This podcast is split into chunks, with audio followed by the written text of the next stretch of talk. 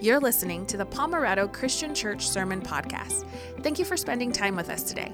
If you're a weekly listener, welcome back. If this is your first time, we're so glad you're here and hope you consider subscribing. If you're in your car, on a run, doing things around the house, or working out, and want to connect even further and take next steps with us, visit pomerado.info. Now, enjoy this week's message. Well, again, welcome everybody. Thank you so much for spending your Sunday morning with us, whether you're here in person or watching online, or some of you might be watching this or listening to this later on during the week. Uh, just know that whenever you are tuning into our service, that you are prayed for, cared for, and loved.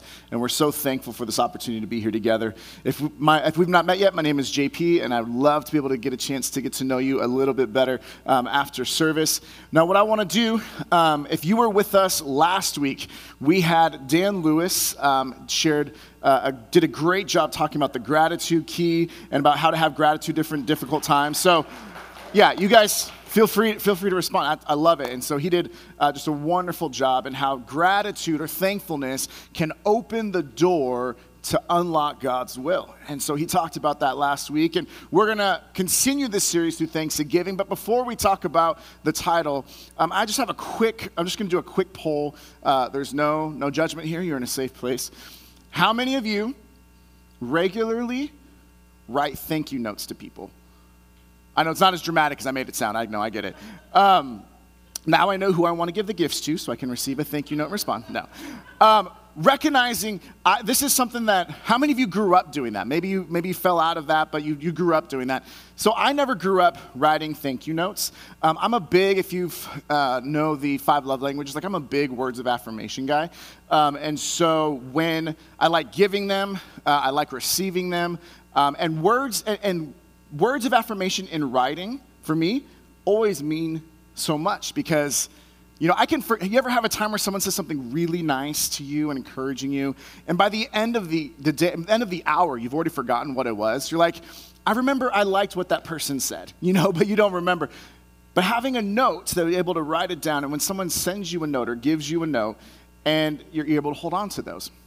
You know, we were looking and I saw um, in our board back there for local community involvement, um, we've had these, these thank you notes from um, Abraxas. Uh, it was a school right down the street that we help provide meals for, um, and people go and they do some shopping at Costco and turn in uh, the receipts and provide meals there. And just things like these notes that we got a, a bunch of them a few about a year or two ago, things, saying things like just thank you all the students of Abraxas. Really appreciate your support and generosity. Your kindness helps to keep this school running things that say, Thank you for your generosity and support for the students of Abraxas. We appreciate it. It's the people like you that make Abraxas the great school that it is. And thank you for all your donations and for all the support. We appreciate all that you do for us. Now, those are just a sampling of it, but it's recognized that when someone gives a gift, or, and you receive a gift, it's that those, taking those few moments to write a thank you note can have a really big impact. In fact, to, to illustrate this, I mentioned I'm a words of affirmation person. So, over the past several years in ministry, uh, when people would write thank you notes to me or encouraging notes, I'll keep them. So I thought it'd be fun if you guys just sat down and listened to all of them. No, I'm just kidding. Um, but it's, it's, it's these moments where, you know, people just saying thank you for having this impact, or thank you for saying this, or thank you for doing these things. And I was reading them this morning, so I'm like, oh, I wonder if there's going to be a few of them that you know that I could um, really land on for the sermon. And it was just one of those things where it's just a reminder um, of just how blessed those words are when we give thanks to people, and how encouraging is this is for all of us, not just me, for all of us. This has been a difficult season, and we're probably all tired of people telling us about how difficult the season is. But even still, having reminders of knowing that you've had an impact on people, whether it's our church having an impact on Abraxas, whether it's individually because some, you gave someone a gift, they want to thank you, or whether it's because you've had an impact and they just said, thank you for being you, or thank you for what you've done. Those words have an impact. And if you've been the recipient of those, you know what I mean. And if you've been blessed to be able to give those words and see the impact it has, you know what I mean as well. Today we're talking about, uh, we're going to be in Luke chapter 17, and our passage, or our sermon series is called Thank You Notes. Because we're going to look at this passage, we're going to see a lot of similarities about some people in it. We're going to notice one specific difference and unpack what that looks like for our own lives, especially in our series called Thanks and Giving. But before we unpack the scripture, I would ask you to join me in a word of prayer as we get ready for what God has for us. Heavenly Father, I thank you so much uh, for each person who is here. And by here, I mean live in person or watching online. God, we're so grateful um, for this opportunity to worship you. Uh, we're grateful that we could join our voice in a chorus of your kingdom across this world with billions of people praising your name within this day. God, we thank you that now we could dive into your word. And I pray that as we do so, Lord, that I would decrease, that you would increase, that you would speak in a personal, powerful, impactful way to each and every one of us. And I pray that every person who hears my voice knows that they are deeply loved by you and that you are the one that can give us our ultimate hope. In Jesus' name we pray. Amen. As I said, we're going to be in Luke chapter 17, starting in verse 11. We're reading these uh, verses 11 through 19 this morning. And I want to dive right into the passage as we uh, look at the, the time that we have together. That this is a story um, when Jesus is going to do something miraculous. And again, we're going to notice some similarities between the people that are healed, but we're going to need to pay attention to the key difference and what that looks like for us. So we're just going to jump right in, starting in verse 11, Luke 17, verse 11. Now, on his way to Jerusalem, Jesus traveled along the border between Samaria and Galilee. As he was going into a village, ten men who had leprosy met him. They stood at a distance and called out in a loud voice, Jesus, Master, have pity on us. When he saw them, he said, Go show yourselves to the priests. And as they went, they were cleansed. Now, there's a lot of cultural background I want to give here to kind of give a little bit of, of, of some insight of what this looks like. So, first thing that we need to be aware of is that leprosy, when it says leprosy in the passage there, it's not, um, it's not purely what we think of as leprosy. Uh, when I went to India um, in 2005 on a mission trip, we finished, we, we finished, that's not even a word. Uh, we visited a, uh, a leper colony um, in India. It was the one that would make um, all the clothes for the missionaries of charities, the, the Mother Teresa's, um, the missionary charity that uh, nuns that she works with. There's a, there's a particular community that helps make those in order to give them purpose and in order to have them still be able to serve. And so we went and we visited there. And that, you know, I got to see people that were missing, um, you know, fingers or, or things like that. And so it's, it's a little, it's shocking, but, you know, they're, they're just very gracious and very, uh, very kind. When it says leprosy here, it actually kind of means like any skin disease. So like I looked it up, like it could be like psoriasis, right? It could be something where it's splot, like there's psoriasis, but it's not leprosy full on. And I get like eczema in the winter, so my hands just feel great right now. Um, but recognizing that even in like if there's any skin disease or anything like that, that this is not just oh they're lepers. It's like any of us, like some of us in this room would have had to be on the outside. Now, why do they have to be on the outside? In this case, notice how it talks about how they shouted or they stood at a distance. Why is it that they had to stand at a distance? Now, what we learn from the Old Testament, from the Hebrew scriptures, is the idea that there were, if something was unclean, if someone had a skin disease, Leviticus 14 talks about how someone would be able to be seen or viewed as being clean from that disease and the process they would have to go through. Now, why is that important? Let's go ahead and pull up the next slide here. This comes from a textbook that I took or that I um, read for one of my uh, master's classes um, through Hope International University, and it's called The Cycle of Sanctification, specifically focused on the book of Leviticus. Now, I know I'm going to say a lot of big words here. Some of these will be familiar for us, some of them won't, but bear with me because I think if we could lock in for the next few moments of what this means, it'll have an impact on our passage and it'll have an impact on our understanding of what's going on here. So, what I want to do is I'm going to stand in the middle, and in the middle are the objects that are clean, okay? Now, there are two different types of objects or things or people or things like that that are viewed in the Old Testament. Why? Because God is so holy and so pure that he could not have something that was unclean and come into interaction with him. In fact, if you look at Exodus and the making of the tabernacle, or if you look at different things, you will note how great detail is put into how certain things and certain utensils had to be made for that would be holy and set apart for the use of the tabernacle in God's um, for the worship of God.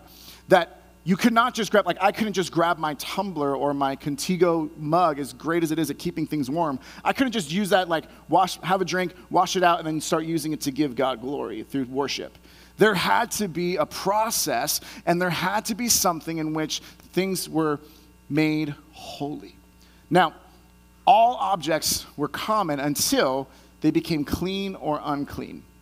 Again, I know I'm going kind of fast here, so give me a moment. So, if something was clean, it meant that it was ceremonially clean.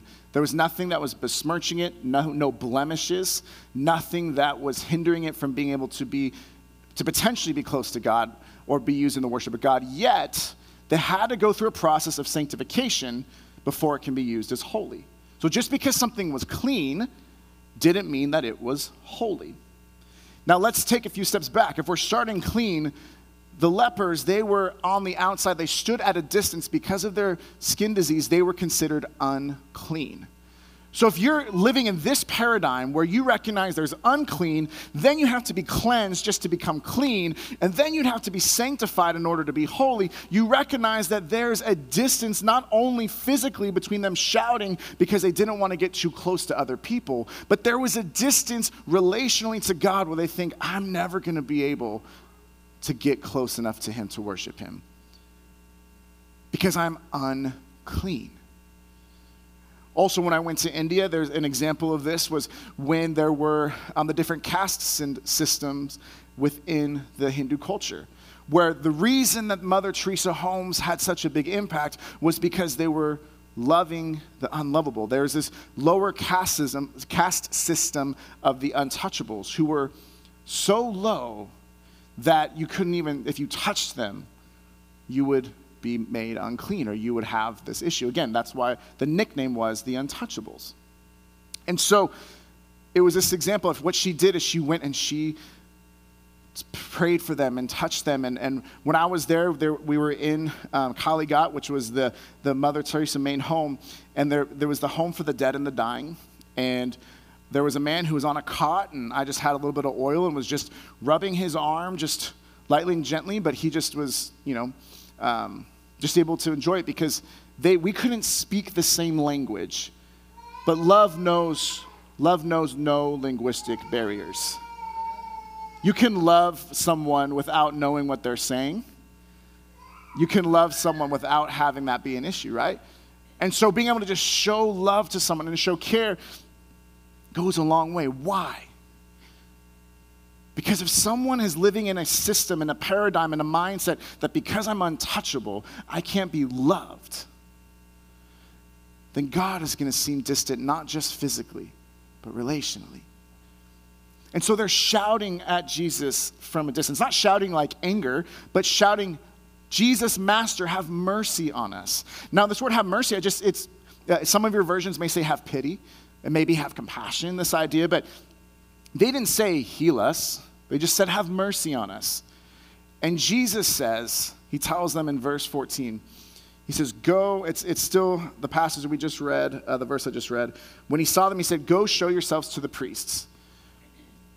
Because the process that would happen is when someone was unclean, once they were able to the, once the, the psoriasis went away or once the skin disease went away, if it wasn't a permanent thing, then they would have to go to a priest, and in Leviticus 14, we're not going to read it, but you can jot a note down if you want the context there. Leviticus 14 talks about the process how they would go to a priest, the priest would inspect them and to make sure that yes, your skin disease now has gone. Then you would have to present, uh, there'd be a seven day waiting period before you could then go see your family.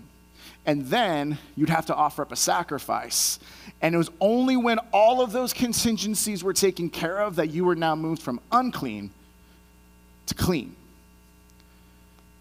So, when people who were unclean, the reason that these 10 were together is because they were separated from their families. They couldn't go into the village, They had to have a community of other broken people, other hurting people, other people who felt ostracized and left out. And so they formed a community there. But they still longed to be, go back to their families. Imagine having psoriasis or skin disease and not being able to see your spouse or your kids. Imagine not being able to do that because of something you couldn't control, and yet there you are on the outside looking in at a distance. So here's the beauty of this is that when he says, go and do that, what does it say, verse 14? As they were going, they were cleansed. As they were going, they were cleansed. Here's what verse 15 says Then one of them, when he saw he was healed, came back, praising God in a loud voice. He threw himself at Jesus' feet and thanked him, and he was a Samaritan.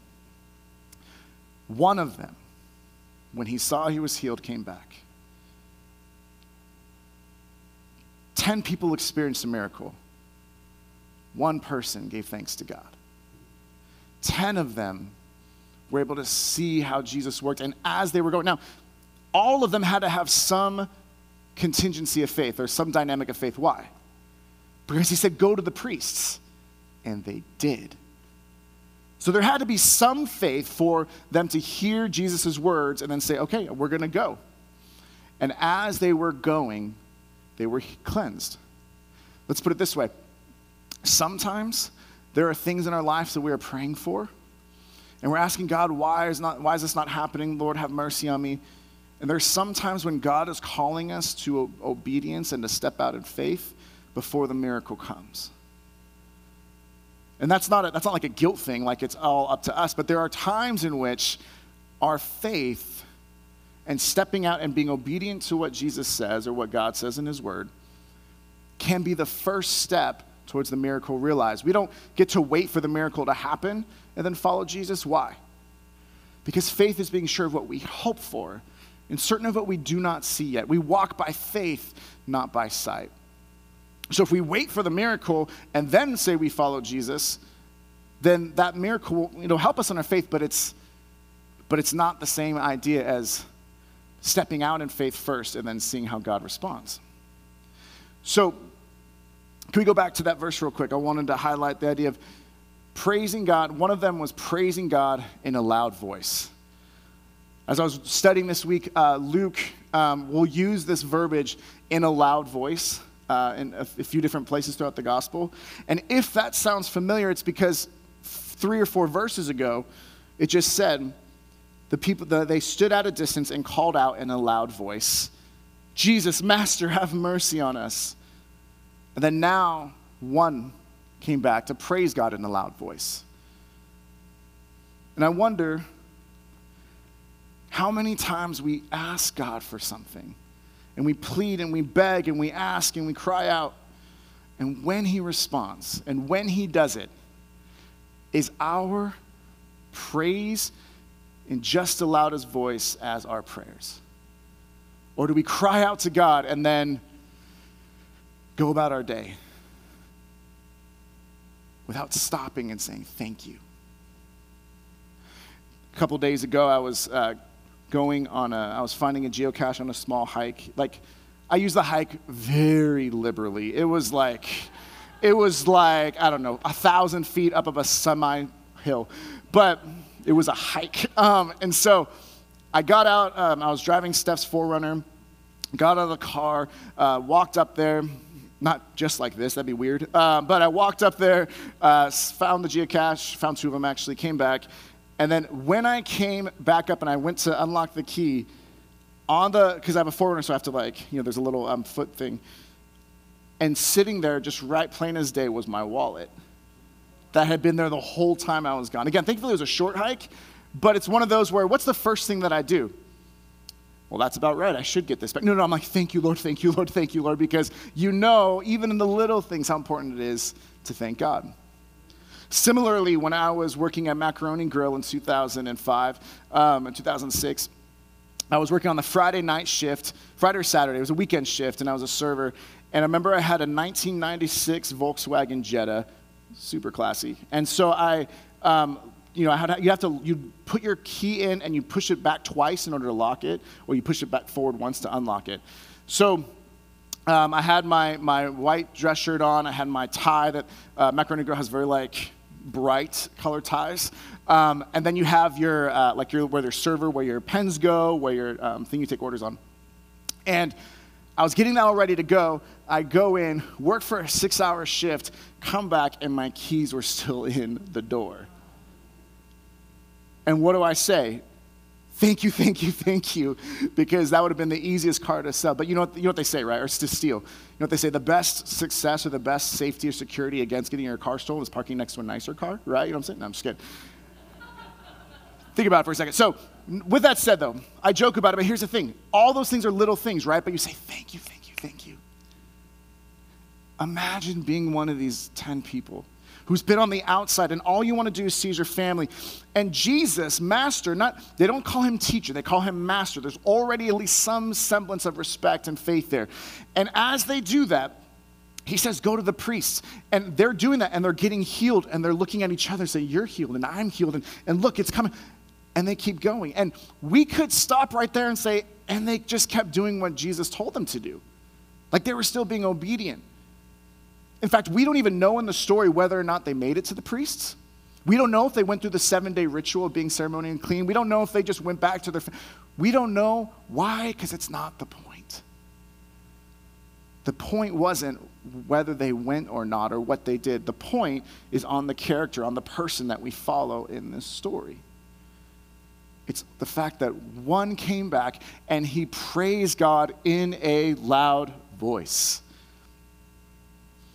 I don't want to show of hands because I don't want to potentially offend anybody, but do you know or live with or work with or around people who are just loud talkers? No show of hands, I don't want you to feel bad. But people that they're very close to you and they're like, but I want to do stuff. And you're like, I'm right here. like, we can just commute or communicate closely, nearly. Um, and so my girls can be um, a little uh, volume uh, enthused. And so just recognizing that they're praising, uh, you know, he, he's praising God in a loud voice. The same measure to which they, he, they prayed to God is the same measure to which he praised God.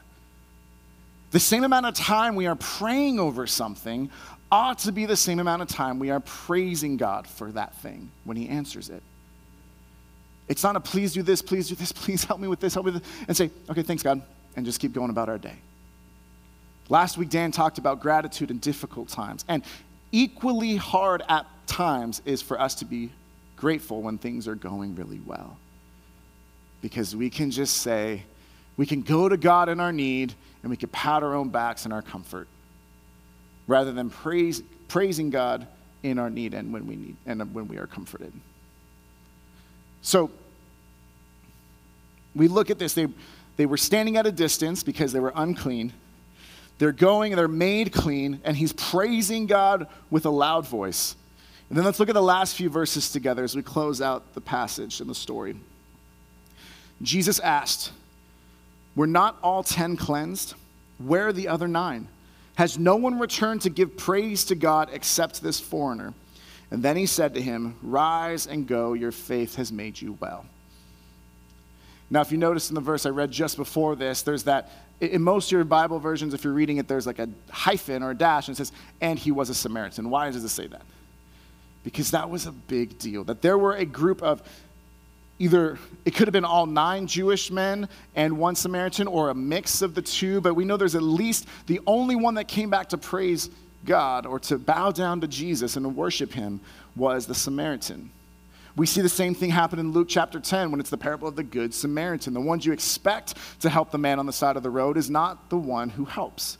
And Luke is expanding, he's pointing to the fact that we can't look down on other people because we think they're different when they're the ones that maybe are showing faith in a powerful way. That there were divides between Samaritans and Jewish people, and that was a, a real rift there. And there are real rifts that we see in various different ways in our lives, in our world, in our culture.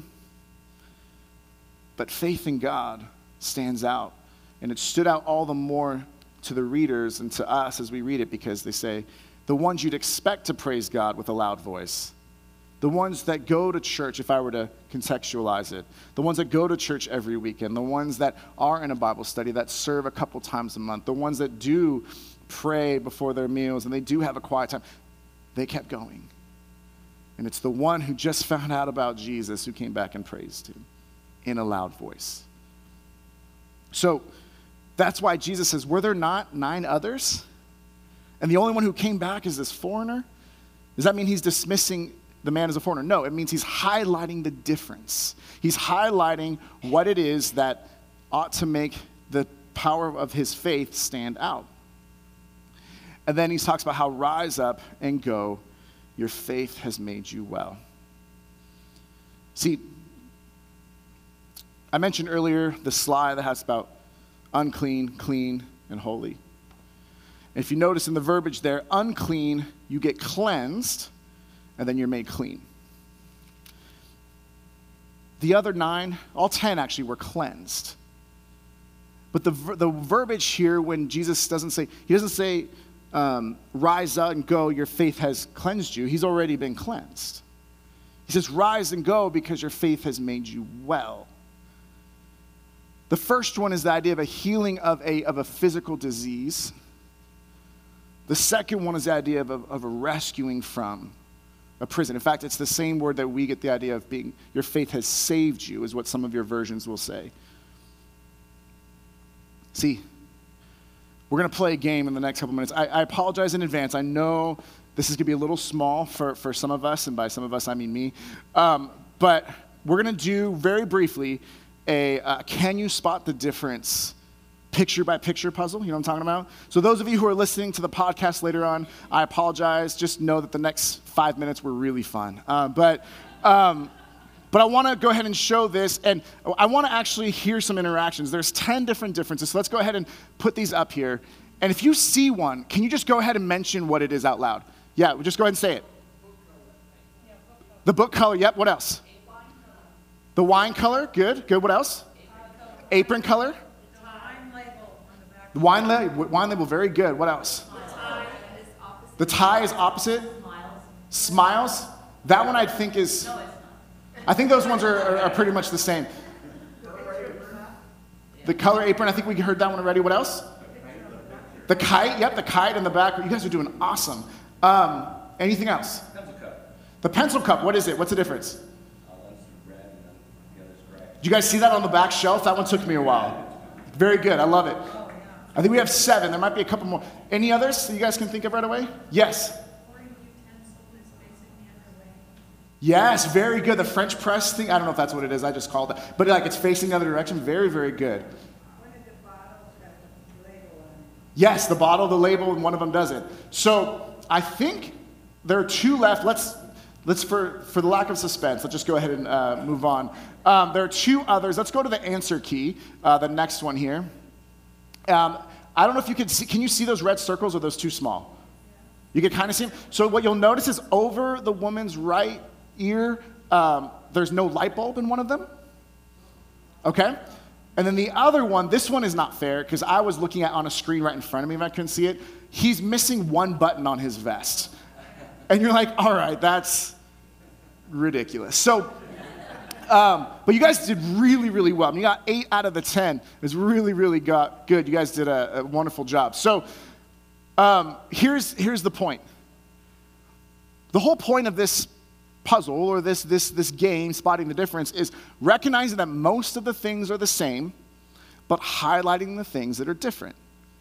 That, that's what the point is. You don't look and say, oh, look how they look the exact same in this way, or look how this is, the, that's not what your attention is drawn to often in the stories of the Gospels and in the story of the Bible, but often when we see these things that all of this is God breathed and we believe in God's word and we recognize that it is, it is all God breathed and it is useful for rebuke and encouragement and challenging, but we only get a certain amount of stories in here. It's kind of like if you ever watch a movie or a TV show, and if you're watching a scene and you just think to yourself, why is this scene here? you know that there has to be a point. Why? Because if there was no point, it just wouldn't be in the movie. See, at the end of the Gospel of John, he talks about how all, if, if all of the things that were written about Jesus were to be said, it would fill all the pages of all the books in the world. Now, why is this one here? It's because we want to spot the difference between the one who came back and the other nine who kept going.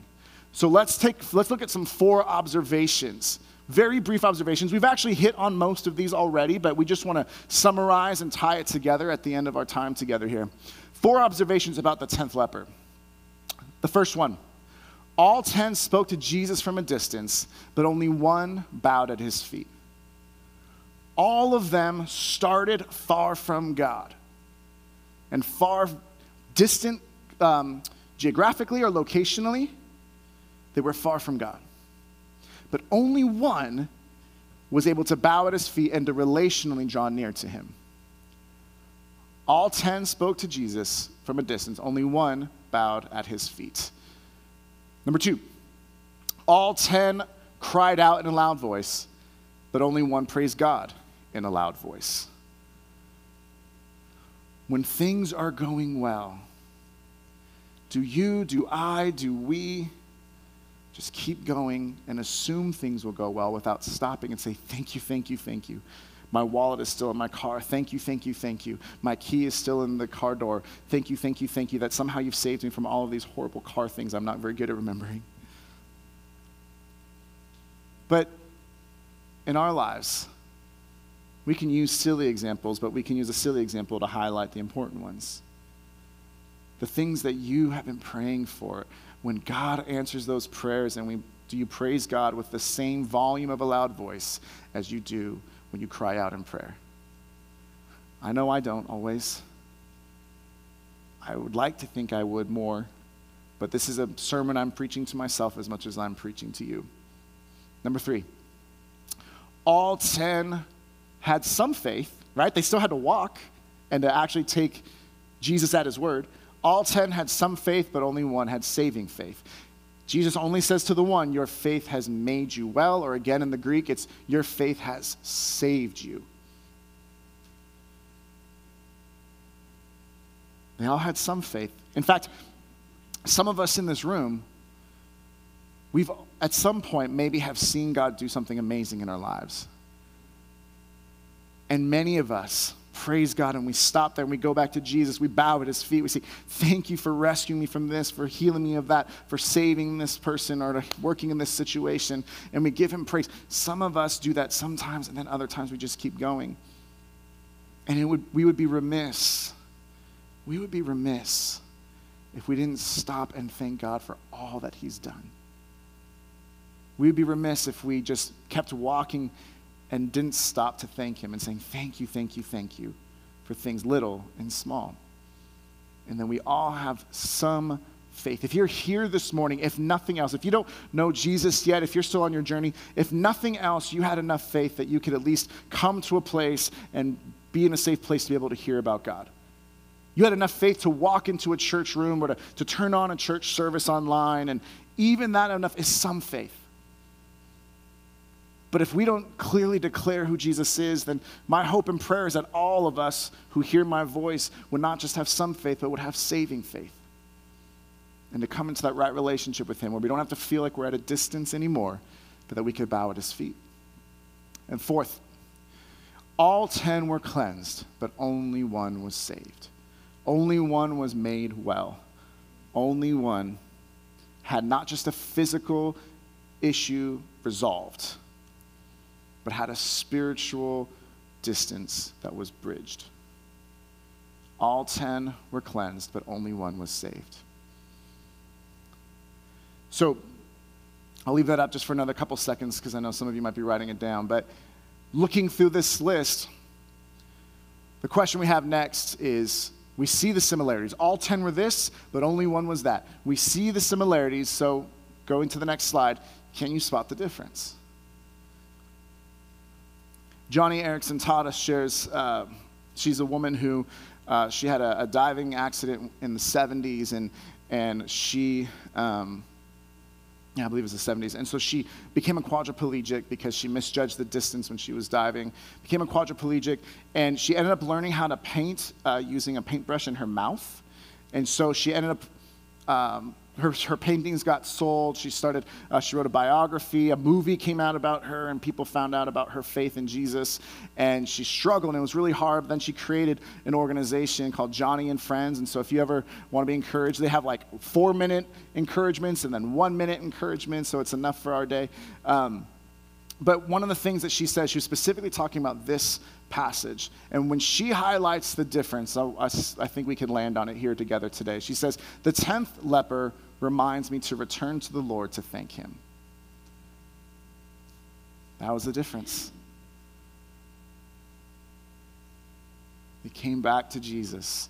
He didn't fulfill the, the, the, he didn't, they didn't go and get cleaned. He didn't go and try to get into society. He, he stopped, and before he could do anything else, he could not help but praise the God who healed him with a loud voice and bow at his feet and give him glory.